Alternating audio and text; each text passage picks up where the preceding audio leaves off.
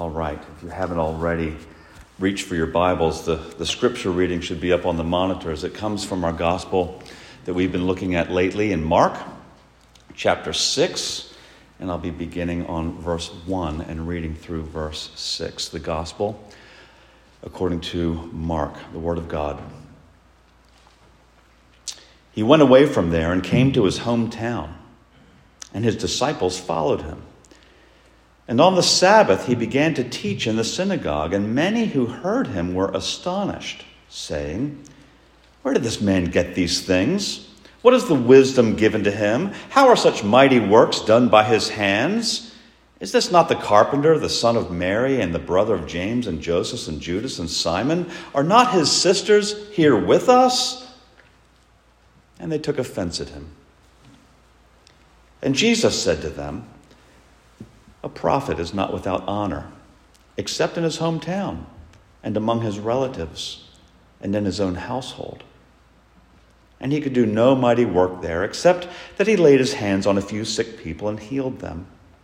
And he marveled because of their unbelief. And he went about among the villages teaching. Amen. The inerrant and infallible, holy word of God. All right, a bit of a story for you that tees up our sermon this morning. In 1996, a Filipino fisherman, he was fishing off the coast of the Philippine island of Palawan in his little one-man boat. As his fishing day unfolded, a storm began to loom on the horizon, warning him that he better pack it in for the day and go home. So this poor fisherman, he dove off of his boat and he followed his anchor line through the beautiful turquoise water to the seabed. He wanted to untangle his anchor that had been stuck. But he noticed when he was down at that anchor that it was stuck on a clam, on a giant clam. He wanted to make way, but he had to get rid of the clam first. And so as he was approaching it, he decided that he would take this clam, that somehow he would try to raise it and get it back onto his boat. Its size gave him pause, but he didn't know how to do it. But eventually he worked it up to the surface, and he took it home, and he wanted to prepare it for dinner. It was going to be his food. As he was making it later that night for his meal, he discovered in it a large and very misshapen and frankly ugly pearl. Literally, this pearl was 2 feet long, which gives you a sense of the size of the clam. It was heavy too. It turned out to be about 75 pounds. The fisherman then considered himself lucky to be alive. He was happy and feeling lucky to be alive because he knew this story some 60 years ago. Prior to that, in 1934, a very similar thing happened in the same waters there of Palawan. A native diver of conch shells, he went missing. When his fellow natives searched for him in the area where he had been scavenging for the conch, they found him on the bottom of the seabed with his arm stuck in a giant clam. It clamped down on his arm. The natives tied ropes around the dead man and around the clam, and they brought both up as one single unit to the authorities so that his odd death would be formally determined to be an accident by the authorities.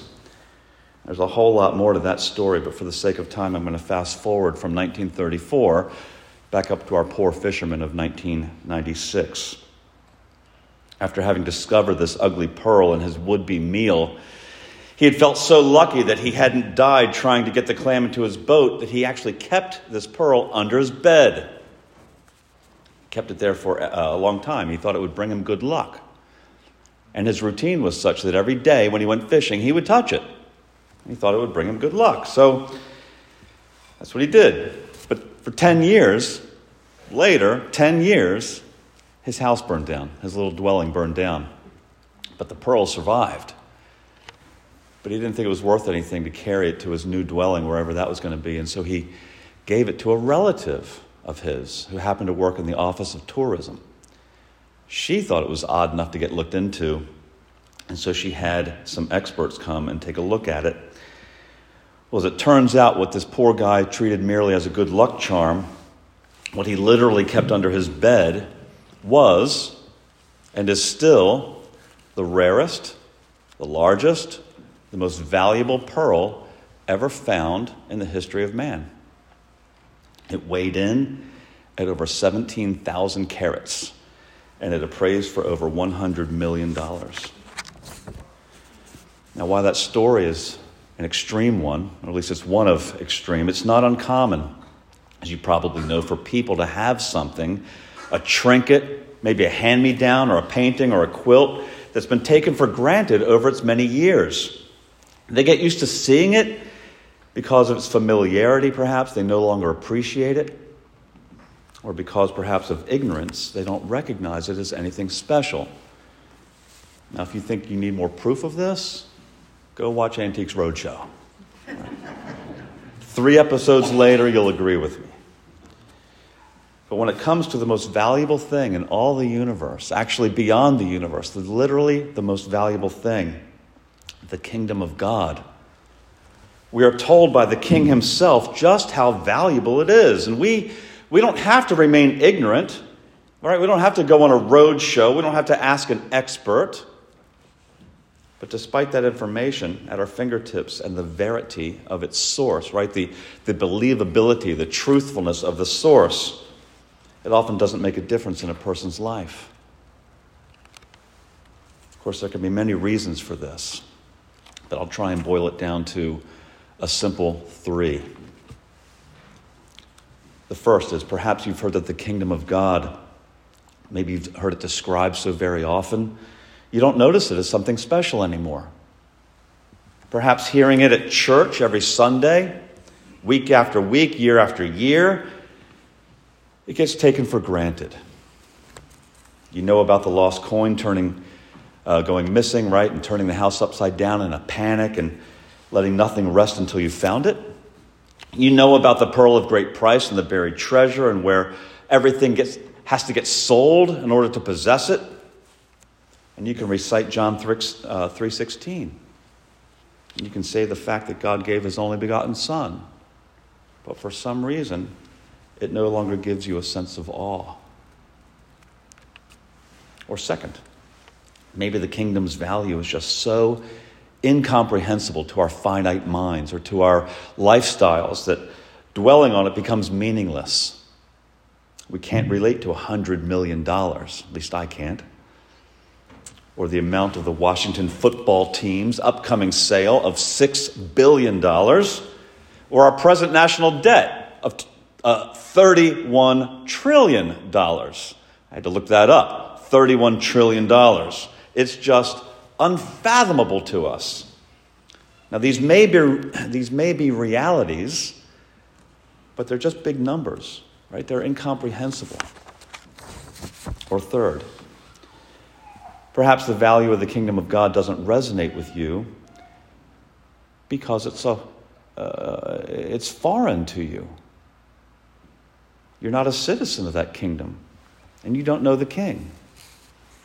Your land and kingdom are somewhere else. You're a citizen under a different authority, and you live and behave under that authority by different rules.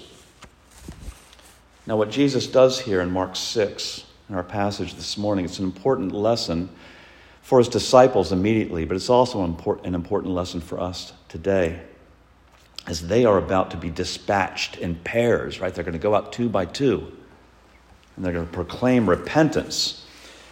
And that important lesson has to do with rejection. This is a story of rejection.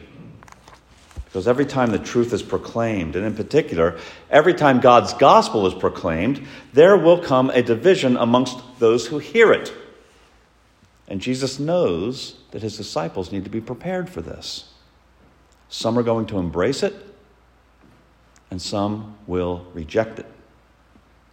And so even today, we must understand and expect that unbelief is always part of the environment in which the gospel advances. Unbelief is always part of the context in which the church of Jesus Christ grows. Okay, so we have Jesus teaching in the synagogue in his hometown. That would be Nazareth. And in verse 2, we see that the people were amazed or astonished. That could be good amazement. Often is, but it also could be bad amazement. You can be amazed as in incredulous, right? You can be astonished without being impressed. Well, the answer to that question that I just posed to you, was it good or bad amazement, is found in the context. So the audience knew Jesus. This was his neighborhood. It's where he grew up. He was recognized as the carpenter's son who had no formal rabbinical training. His group of disciples was a hodgepodge lot, right? They were without any high credentials. They were not, to be sure, they were not an Ivy League group. And so his followers were not anything special. Their astonishment was it was a buzz with questions like, where did he come up with all this stuff? From where did he get his wisdom? Right, the Nazarenes, they were having a little bit of a difficult time. They were having a hard time seeing through the veil of Jesus' ordinariness that they were used to during his upbringing with them. What they saw of him when they played with him as children. And what they knew about this guy that they went to school with. As teenagers, perhaps. They knew that Jesus never wrote a book. They knew that he never led an army. They knew that he never held a high office. And they knew that he was just a common blue-collar laborer. They might have said of Jesus and his family, as I hear often today, they're good people, but they're common folk. So nothing about Jesus or his family would position him as extraordinary. And to make it worse, their familiarity with the family of Joseph and Mary would make it harder for them to believe. Jesus acknowledges that very fact in verse 4, when after his teaching, they became offended at him and his teaching. And so he told his disciples, a prophet's not without honor, except in his hometown, and among his relatives, and among his own household. And offended they were. The old Navy adage, right, the U.S. Navy has an adage, it likely applies here, that familiarity breeds contempt, which is a major reason, perhaps it's the major reason, why officers and enlisted personnel are not to fraternize. They're too familiar with one another. Anyway, we can relate their amazement to his authority. Right? They were amazed at the things he was claiming. But their offense is to be understood in their not understanding or their disagreement with his identity. Right? They were offended at his identity, what he was claiming himself to be. Verse 3, which can be understood, by the way, as disparaging. Isn't this Mary's son? That's what they were saying. Isn't this Mary's son? Even if Joseph had been long dead by now, right, the earthly parent of Jesus, even if he was long dead by now, respectable Hebrew men were always referred to as the son of their father, not the son of their mother. The Hebrew word for son, by the way, is ben. I don't know if you know that, but son means ben. Solomon would be Solomon ben David. John, ben Zachariah.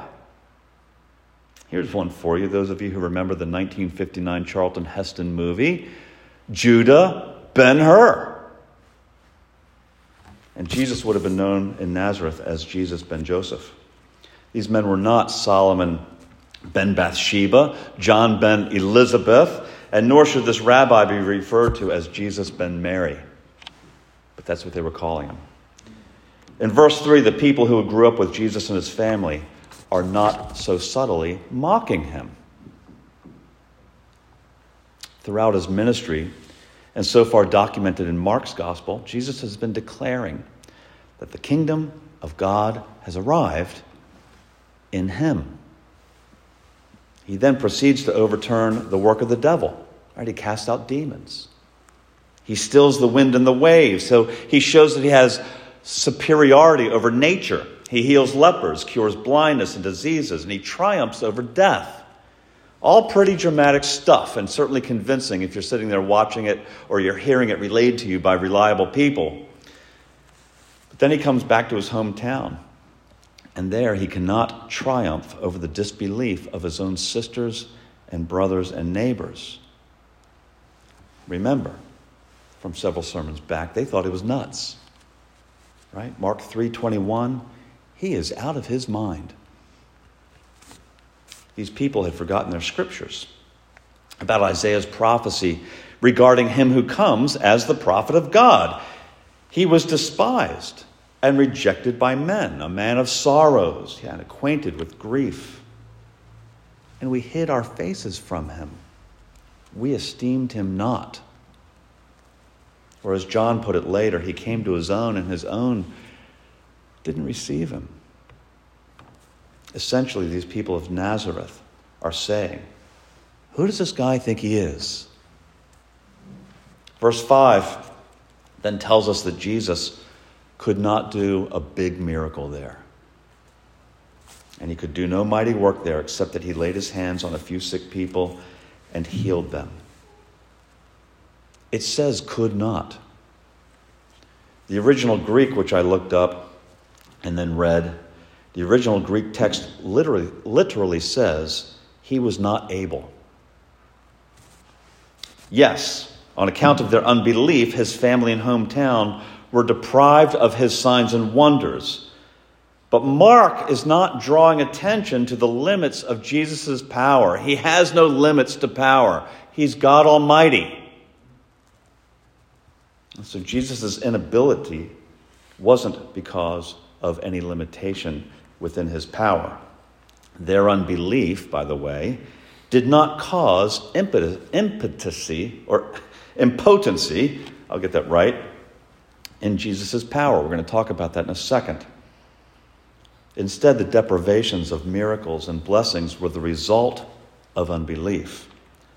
Their rejection of God in the flesh prevented the healing ministry of Jesus being showered upon them. Their unbelief showed them to not only be outside of God's kingdom's rule, but to want nothing to do with it. They had rejected him. This was the lesson that Jesus explained to his disciples as inevitable in verse 11, which is ahead of today's scripture text, but we'll get to it next week. But for now, in verse 11, Jesus presumes that the disciples will experience rejection and then teaches them how to respond to it. Do no works there. Just leave. Shake the dust off your feet, right off your sandals. Do not cast pearls before swine. And that's what Jesus, by the way, is demonstrating right here by teaching it in Mark 6. He's teaching it with his silence. So when Mark says that he could do no big miracles, he's not saying that Jesus wasn't physically able to. Rather, to perform miracles under disbelief would have been inconsistent with the purpose of miracles, which was to validate that the kingdom of God had come. So if these people disbelieved the king, then no validation of that kingdom's appropriate. It doesn't make sense. Wherever the kingdom of God is rejected, then it's incongruous, right? It doesn't make sense for the king to bestow the blessings of the kingdom upon them. Non-citizens do not get the benefit of citizenry. This story ends in verse 6 with Jesus' amazement, right? His astonishment, his marveling at their lack of faith. This man Jesus, he's the creator of the universe. So what can astonish a man like that? Well, there are only two times recorded for us in the New Testament where Jesus manifests amazement. And they both have to do with faith. In one case, it's found in Luke 7. It's a positive example. Jesus is amazed at the faith of the centurion, right, who told the teacher, don't go to my house. Don't bother yourself with that. Just stay here, say the word from afar, and he'll be healed. And that amazed the Lord. He hadn't heard faith like that in all of Israel. And here in Mark 6, Jesus declares a negative amazement. This time it's a lack of faith. So two times the creator of the universe is amazed. And again, both instances have to do with belief. It's so obvious to Jesus. It's so obvious to the king. And he's amazed at people's lack of belief. Or when early in the ministry, when he's performing a miracle or two, somebody actually extends those miracles to demonstrate faith beyond that which what Jesus had taught so far. Now, I'm not quite at the end, but this is really the beginning of the ending here. I want to close this morning's sermon by camping out a little bit more on this idea espoused in verse 5. We know that Jesus' teaching in the synagogue, it stunned the listeners. People were shocked that this man that they had known since childhood had the audacity to say the things that he was saying, as if he really had authority and credentials and identity. They didn't think he did, and so it was offensive to them. And their reaction, right, their rejection, it impacted Christ's work outside of the synagogue. Again, verses 5 and 6, he could not do any miracles there except lay his hands on a few sick people and heal them. And he was amazed at their lack of faith. It's a little jarring, I think, to read that. Jesus was unable to perform miracles that day. I want us to be clear, however, what's really happening here. On face value, it sounds like as if the people's lack of faith was sort of his kryptonite, right? It somehow weakened him or it robbed him of his power. The incident reads like a sad footnote, perhaps, to a long day gone wrong, where Christ somehow he couldn't do what he really wanted to do, or what perhaps might seem even better. And so you might be tempted to see this as a cautionary tale against the dangers of unbelief. It's more than that. Granted, faith is essential to the Christian life. Hebrews 11:6 tells us that. And without faith, it's impossible to please him. Hebrews 11:6. Faith is necessary to please God. But there's more to this story. There's so much more to it than just a warning about what happens when faith is lacking.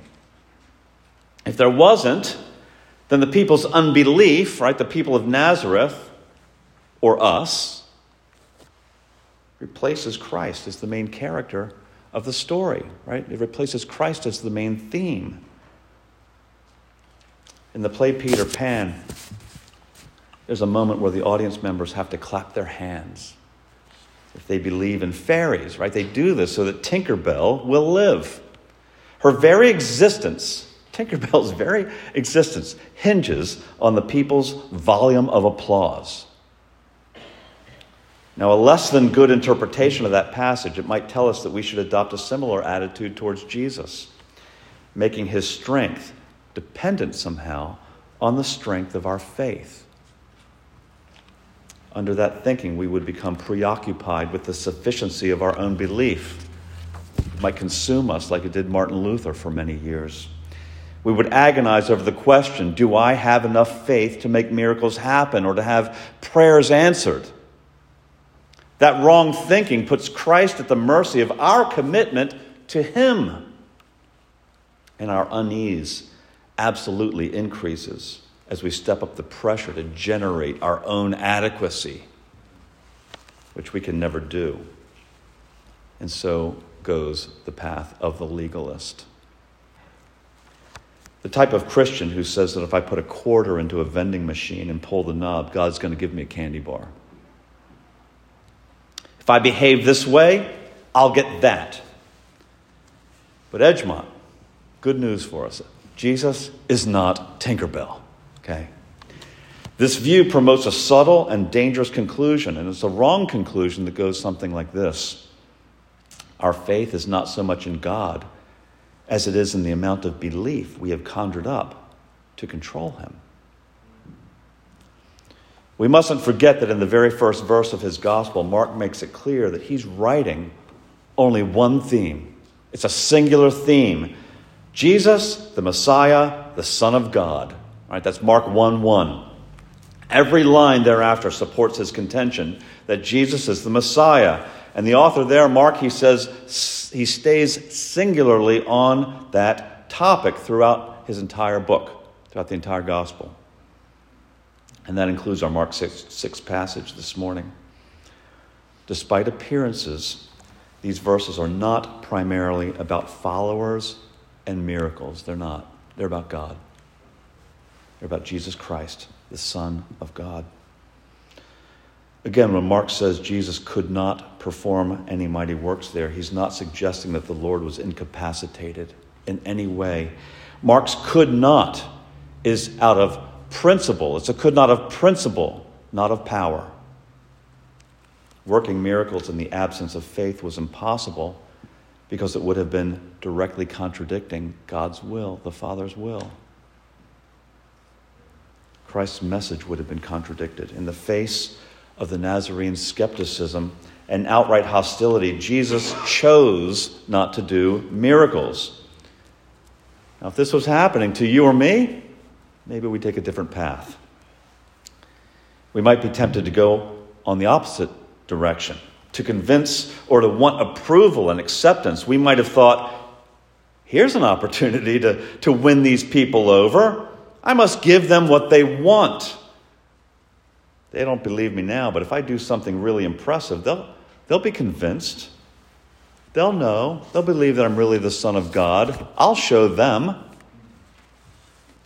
Well, let's praise God that Christ does not share that level of insecurity. People are always asking him for a sign, some evidence of his claims. It took tremendous inner strength not to act in an effort to prove himself at the whims of people. That strength came from being firmly grounded in the love and in the delight of his heavenly Father. That's Mark 1:11.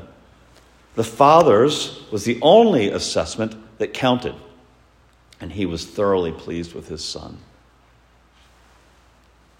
That unshakable love for the Father was the foundation that freed Christ from the compulsion to scramble around for popular approval. He could stay focused on a singular mission without getting caught up in the trap of trying to satisfy everyone's expectations. He came to save, not to sell. Christ's willingness to suffer, the misunderstandings and the rejection of his own people, it's not just some unfortunate byproduct of a day that should somehow have gone differently. His inactivity, his silence, it revealed his character in a manner that far exceeded the validation he could offer through a miraculous display. Here's the Son of God suffering injustice, bearing iniquity without defending himself. Here's the Lord of heaven. He's willingly embracing rejection. And here in Nazareth, we can catch a glimpse a little bit of the Isaiah 53 lamb that stood silent before its shearers. I think you'll agree with me. If there's any place that you want to shine brightly and make a good impression, it's before your family, friends, and neighbors. All right, to show them what you're made of and that you've made good. You want your best game to be in front of the home crowd. I want you to see that the temptation to be impressive in his hometown, it foreshadowed the temptation Christ faced during the trial of his crucifixion. From Pilate to the priests to the disciples, every one of them assumed that the best thing for Jesus was to just help himself by not being crucified. He could have smitten his oppressors. He could have been rescued from the cross by an army of angels. That seemed like the obvious choice for anybody with the power at their disposal, which Jesus claimed to have. The religious leaders, they looked at him hanging on the cross and they verbalized it to him directly. Maybe mocking, but certainly it was the truth. They thought, let this Messiah, the King of Israel, come down now from the cross that we may see and believe. It's Mark 15, verse 32. Yet, if he had listened to their logic and used their criteria for attempting to prove himself, miraculously getting down from the cross, he would have undermined the very core of his mission, and he would have instead disproved himself by not doing the Father's will. The true demonstration of Christ's power was the opposite of what everyone wanted him to do. In our text this morning, he showed his strength by doing nothing. And on the cross, he did the same thing by staying right there on it, It was his death, not a remarkable escape, that caused the centurion to say, surely this man was the Son of God. In the absence of miracles, a greater wonder emerges, a Savior who transforms you. He stays with you through your suffering. Instead of bending to our demands for proof of his power and identity, he responds to us in far more loving and redemptive ways. We tend to look for big faith, things that we look for the winemaking Jesus or the disease-curing God or the water-walking Jesus, and to live like everything is possible for the one who believes. But it's good to know that Christ's hands aren't tied by our disbelief. Paul tells us in 2 Timothy 2, verse 13, he says, if we're faithless, he remains faithful. He is present in the silence of non-answers. He's true to himself, regardless of your and my fluctuating trust. Praise God. Let's pray. Heavenly Father, every magnificent blessing that you grace us with is a gift worthy of celebration. We ask that you would give us eyes to see and trust that even inaction of Jesus, maybe especially his inaction, it reflects his love for us. For if we got everything, Lord, that we wanted, everything that we prayed for, there's no doubt we'd be spoiled children, desiring to be our own God. We'd make terrible gods. We'd ruin ourselves. We give all glory to you. That's Christ's acceptance of the grave, his willingness to drink the full cup of the Father's wrath on our behalf, God, your wrath, and his placing the Father's will perfectly above his own. He offers us eternal life, eternity, infinity. That's a number that we can't comprehend. 1 trillion years of life, God, 1 trillion times 1 trillion, and that doesn't even scratch the surface. We thank you. We praise you for your perfect care over us. In Jesus' name, amen.